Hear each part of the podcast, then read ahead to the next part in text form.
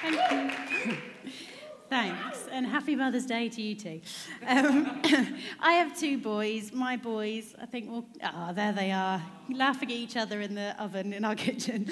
Uh, Johnny's 11 months, and Daniel is three and a half. So I'm pretty well underway now with this preschooler parenting. And for any parents here, I've discovered the secret. Genuinely, it can be summed up in two words baby wipes. Not kidding you. These things are actually magic. I don't think I realized quite the diverse and life saving properties of a baby wipe before I had kids. Seriously, food, mud, snot, poop, puke, it does not matter. Baby wipe, no one needs laundry. Baby wipe, off you go, it's fine. I think they should be issued into lots of professions like the army, surgery, it's fine. Just use a wet wipe, it's all good. Now, my second boy, Johnny, has put that to the test. He has had really horrendous reflux, which, for the uninitiated among you, and thank God that you are those people, it means throwing up all the time. Um, it has been really rough. One particular morning, I was trying to get us out the door to preschool for Daniel. I had 15 minutes to put on a top and some jeans, brush my hair, get us in the car. No problem, right? In that 15 minutes, Johnny threw up eight times. And we're not talking about a civilized dribble of milk. I'm talking about chunks of banana and blueberry and oat mushed into the carpet, onto my clothes, onto his clothes, into my hairbrush, which I had to throw away. So I'm scrapping around for wet wipes, of course, cleaning us up, cleaning him up, me up. We're all covered by the time we get out the door. I leave a pool in the hallway because I don't have time. Get to the car. I put Daniel in. I get Johnny there, and he throws up into his car seat. So I did the only thing any self respecting mother would do I put him in on top of it, strapped him in, drove to school. Dropped Daniel at preschool, kind of walking along in my stained clothes, and dropped Daniel out, get back to the car with Johnny, and I can feel myself starting to cry. And I put Johnny in his seat and kind of take his bib off him. I just looked at him and thought, oh my gosh, I love you. I'm possibly going to go nuts, but I really love you. And that's what we're going to talk about this morning unconditional love. You know, it's not based on circumstance or performance, just unconditional love. And my love for my kids is just a faint reflection of how God describes his love for his children. And on this Mother's Day, that's what we're going to look at. Now, you might have the most incredible relationship with your mum. You might be a mum with a great relationship with your kids. You might be amazing at mothering others, drawing the best out of them, or you might have had someone who's done that for you. On the other hand, I'm really aware that Mother's Day can be just really painful for some people, whether it's loss or disappointment, whether it's broken relationship. You know, whether you've got the best or the worst experience of mothering, actually, today is for you. Because here's the thing whatever our relationship to mothering, there is one thing that is true for every single person in this room. And that is that on the day your mother gave birth to you, your life was stamped with the unwavering, everlasting, unconditional love of God. That is true for every person in this room. And the offer to receive it is open to us. So, this morning we're going to delve into what that looks like, what that love is like, and how we can receive it, and what's going to happen if we do. So, I'm reading from Ephesians 3 14 to 21. This is a letter that Paul was writing to a church that he'd planted. It says this I kneel before the Father, from whom his whole family in heaven and on earth derives its name. I pray that out of his glorious riches he might strengthen you with power through his Spirit in your inner being, so that Christ might dwell in your heart in faith. I pray that you, being rooted and established in love, might have power, together with all the saints, to grasp how wide and long and high and deep is the love of Christ, and to know this love that surpasses knowledge, that you might be filled to all the measure with all the fullness of God. Now, to him who is able to do more, immeasurably more than all we ask or imagine, according to his power that is at work within us, to him be glory in the church and in Christ Jesus throughout generations, forever and ever. Amen. Amen. What a rich passage. You know, the first thing that strikes me is that Paul doesn't just ask that the church would know God's love, he prays they'd have power to be able to grasp it. That struck me as a little bit weird. And he doesn't spell out why, but I do have a couple of thoughts. You know, I think that receiving love isn't as easy as it sounds. We were created for love, but somewhere along the way, many of us have forgotten how to receive it without love, without question, or without fear. We weren't born with mistrust. You know, I was driving the kids the other day back from preschool, and me and Daniel were having a chat. I told him I loved him, and I, I said, Who else loves you? And his little voice just started up this list. Well, Wendy loves me, and Joy loves me, and Steve loves me. Just kept listing every person we know. I love how confident he is that he's loved. I pray for that to last. Because to different degrees, we all go through experiences in life with our family or our friends, our marriage, where we get hurt, or we get left, we get betrayed, or even abused by people who were meant to love us. And in our hearts, we decide maybe love isn't safe. Two summers ago, Mike and I, my husband, spent a month in Mozambique um, with a woman called Tracy. Now, she had a really rough upbringing, and she ended up homeless, broken, alone at the age of 17. So, without many options, she joined the army, and um, the brutal world of boot camp just kind of suited her stubborn streak, so she got stuck in. She found that there was this woman in her barracks called Carson, who was a Christian, and she just basically set about finding ways to humiliate and cause trouble for her. But Carson, every time, even knowing who had done it, would respond with love and grace to Tracy. Tracy spent five months continually intimidating and humiliating Carson until one day she came back from a run to find Carson ironing Tracy's uniform and shining her boots.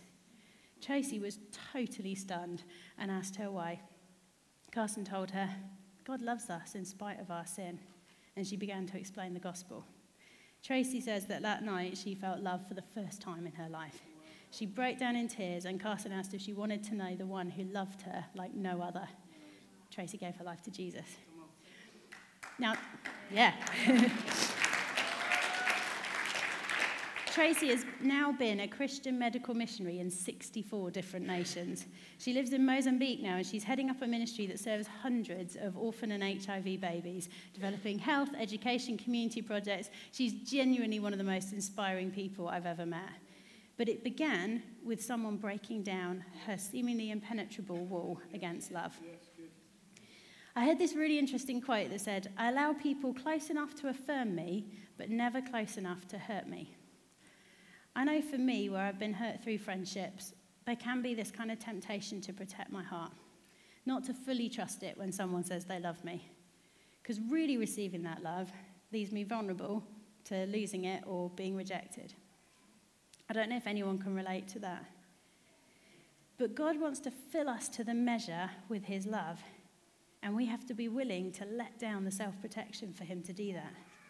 And I think Paul knows we need the Holy Spirit to be able to do that. So we need the power to receive that love. But what does this love look like? Why is it worth letting down those walls? Because I think Paul's also praying for power for us to know it, just because it is so vast, like we were saying during worship, and so good that without the Holy Spirit, we can't possibly grasp it. You know, I distinctly remember looking at myself in the mirror when I was nine. I had this kind of blonde puff of hair, and I know I was wearing some dress or other for an occasion, and not being very happy about what I saw.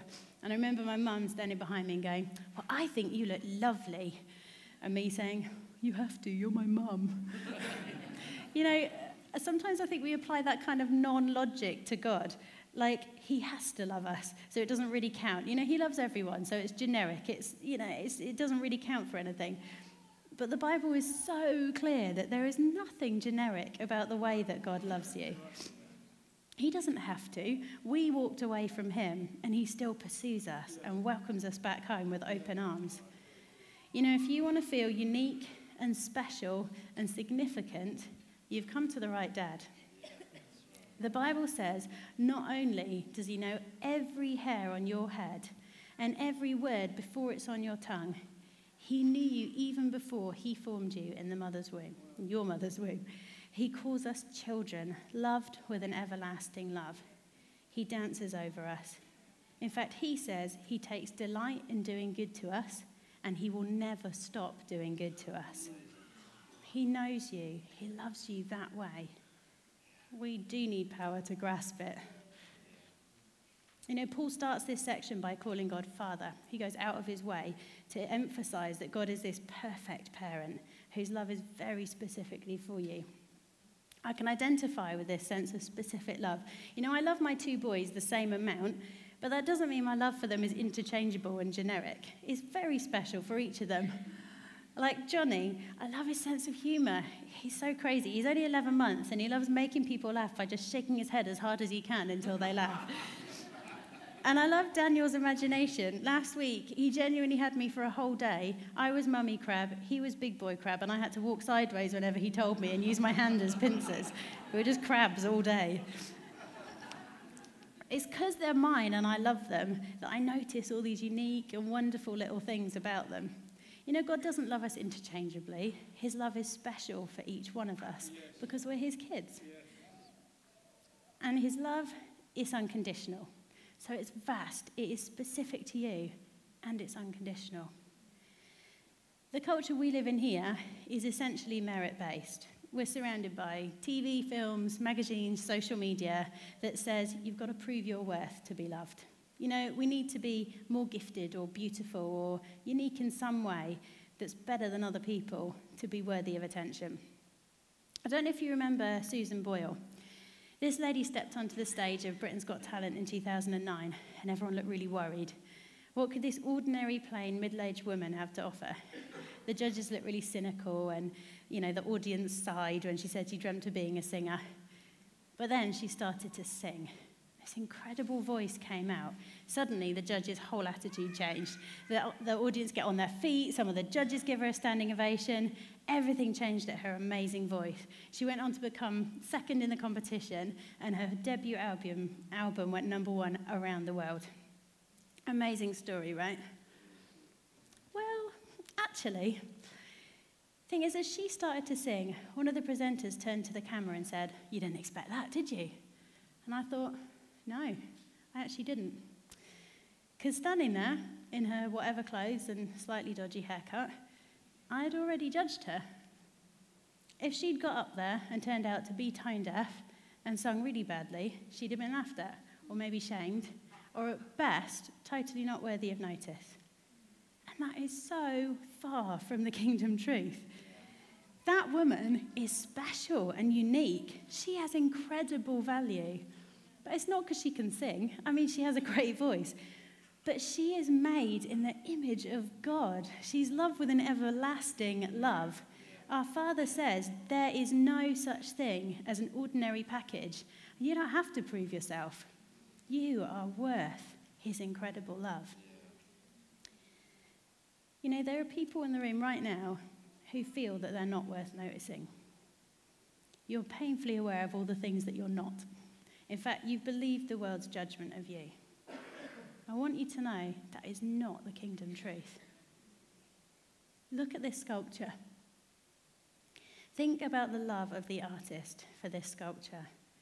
No one knows its every curve and line better than the one who has painstakingly carved and loved it into being. Our Father formed us. He loves every part. And He formed who we are as well. You know, God is not interested in what our culture says you are or are not, or how you rate against other people. Before any experiences in your life had an impact on you, before you were ever disappointed or hurt, your very self was lovingly created and breathed into being. Your soul, the real you. He loves you with a depth I cannot express. And that love releases you to be the real you totally lifts off pressure to perform. So his love's unconditional, and it means we don't have to perform. When we are trying things out, we can relax. You know, since becoming a mum, I've noticed how completely nuts parents really are. You know, we go loopy about stuff. I am not kidding you. The other day, Johnny, my 11 month old, started clapping, and I was like, clapping! Hold the phone, text everybody, video it, tell everyone in the world, my son's clapping. I think he's a genius. He's actually a genius. I mean, never mind that all the other kids his age I know can clap, and that Daniel admittedly clapped three years earlier. Most people can clap. Johnny's clapping! I was so excited. You know, my love for my kids, I mean, I get this crazy pleasure from seeing them do things that pretty much most people can do. I was drawing pictures with Daniel, and he asked me to draw him a man on a boat. I told him he should do it, and he looked at me and was like, No, you do it. I can't. So sad. So I just said to him, Now come on, you can do it. I believe in you. I think you can draw. So I got alongside him and he drew. And he drew a man on a boat, right? That's amazing. He's got hands and feet and everything. I know. I love his man on a boat. Admittedly, I could prob- probably draw a better man on a boat. I love his man on a boat. You know, when we try things out, God loves to get alongside us and see us learn and see us have a go. His love for us frees us up from the fear of failure because we are loved however we perform. You know, whether you're a parent just doing your best and hoping it's good enough, whether you are trying to measure up at work, whether you're stepping out and sharing your faith or having a go at something creative for the first time in a while, He loves being with you as you have a go. He loves your man on a boat. So God's vast love is specific to you. It is uniquely about you, and you don't have to do anything to earn it. But how do we get from here down to here?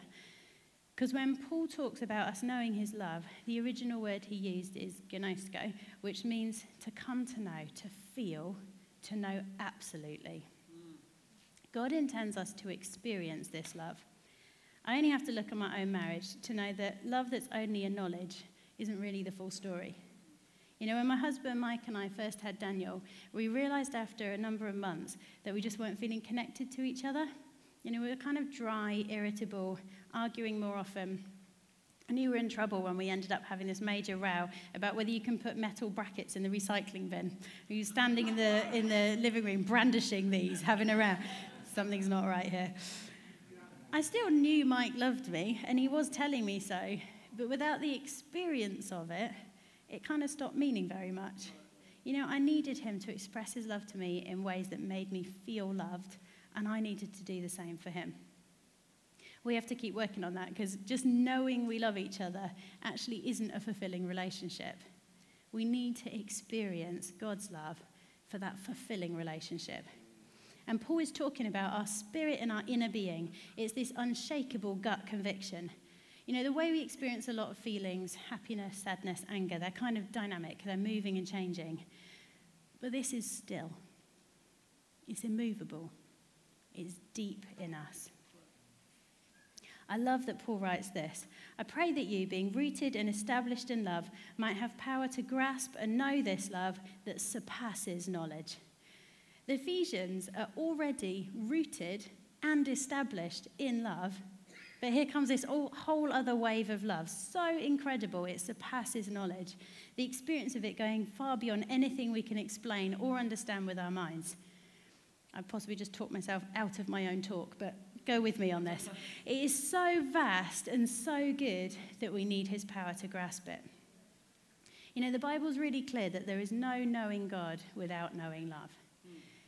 John 14 says, God is love. He is totally inseparable from love. Bear with me on this. I'm going to try an illustration. Here we go. So, love is God's very nature. You know, saying God is love, no, saying God loves us is like saying this water makes things wet. It does make things wet, but it is, in essence, wet. You know, water can't be in contact with something without being wet. So, when water is poured on something, it either rolls right off it or it soaks in. But the water itself, still wet. You know, whether God's love rolls right off you or whether you soak it up, He is still love. His love doesn't stop for you. The only question is whether we can receive Him. Now, I would love to be someone who just feels waves of God's love roll over me every moment I come to worship but although I really know He does love me, sometimes I kind of feel a bit like the duck. I don't know if there's anyone else who feels a bit like a duck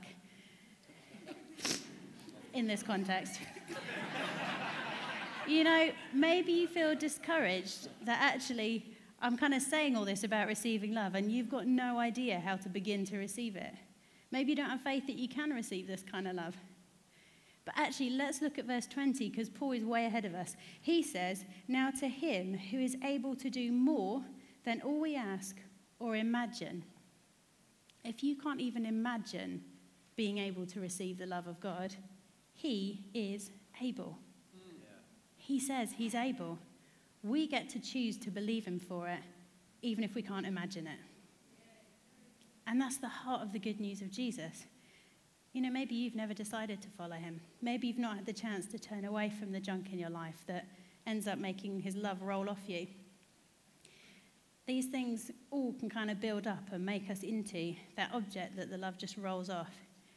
Paul says the key to being filled to the measure with God is asking Jesus to come and dwell in your heart. The only condition to receiving the unconditional love is choosing to believe him. The Bible says, God showed how much he loved us by sending his one and only Son into the world that we might have eternal life through him. This is real love. Not that we love God, but that he loved us and sent his Son as a sacrifice to take away our sins. This changes everything. Our lives become about that relationship and about becoming more and more like him. You know, as I pour this water in, the flannel doesn't contain wet, it becomes wet. Can you? As, as God fills us with Himself, you know, we don't just contain some love, we become love. And if water can get in, come here. If water can get in, it can definitely get out, right? no. You fill something with water that soaks it up, and all kinds of things are going to get wet. You know? Now you can sit down. You, well done, Phil. You pour love onto a receiving heart, and love is just going to start leaking out all over the place.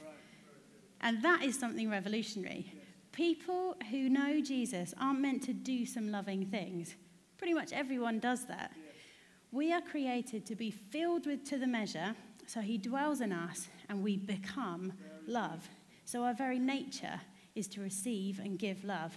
So we can't bump into people with a little bit of love getting off on them. You know, love stops being something we do and becomes who we are. And that's revolutionary. Because the application of receiving unconditional love isn't to go and do loving things, it's just to receive it and let it change who we are. Imagine it. What would happen if we all became love? If we were unable to act in a way that wasn't loving? How would love encounter a man in the doorway on the high street? Imagine how somebody who's totally at peace in how loved they are might handle their unkind and unfair boss. How would we treat our taxi driver or the waiter that messes everything up if we were love? If we all started with a foundation that everyone is special before they do anything to prove themselves, how would we judge the person who doesn't fit in or who keeps making mistakes or is just rude and opinionated? How would it change my parenting if I became love? Now imagine if you became love, how would you treat yourself? That kind of revolutionary love gets people asking questions, right? So now we can see why Paul ends this section the way he does. He says, To him be the glory in the church and in Christ Jesus throughout generations. If our church was filled with people who are becoming love, how would that reflect on our Father? This morning we have the opportunity to believe Him for it, to say, God, I believe your love is unique to me, is unconditional, and it's available. We get to ask Him for power to receive it, to become a flannel. Power to soak up His love and become love. So we can't help but give love to other people. Should we stand together and ask Him?